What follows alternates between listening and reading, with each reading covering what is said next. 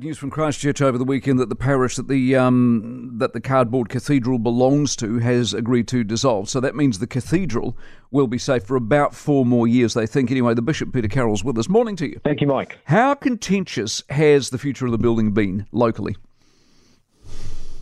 Uh, that's hard to judge because it's only been in the news that, that there is a future we need to think about uh, over the last few days.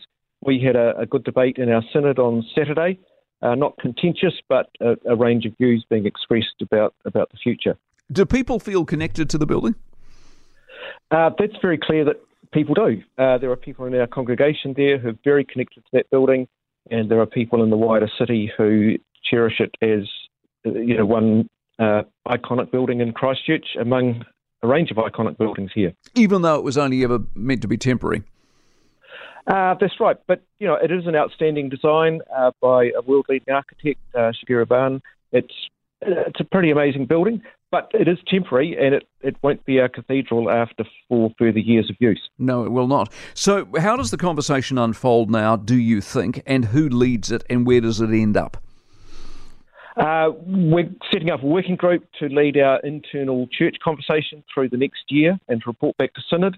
Uh, we'll be open to hearing other voices in the mix uh, as they arise, uh, but we will be not solely focused on the building. We'll be also focused on what is our best inner city ministry uh, in Christchurch. We used to have three parishes plus the cathedral. Mm-hmm. Uh, we're now down to one parish plus the cathedral, and that's uh, some food for thought for us.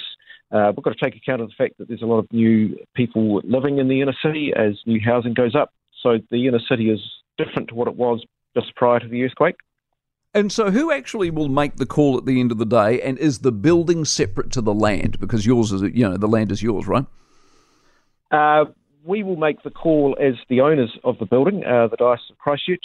Uh, but could the building, something else happen to it, uh, relocated somewhere else? Could it be sold off separate to the rest of the land around it? I mean, they're all questions, aren't they? When you own property, there are always various possibilities. Yes, there are, Peter. All right, go well with it. Appreciate it very much, Bishop Peter Carrell out of uh, Christchurch this morning.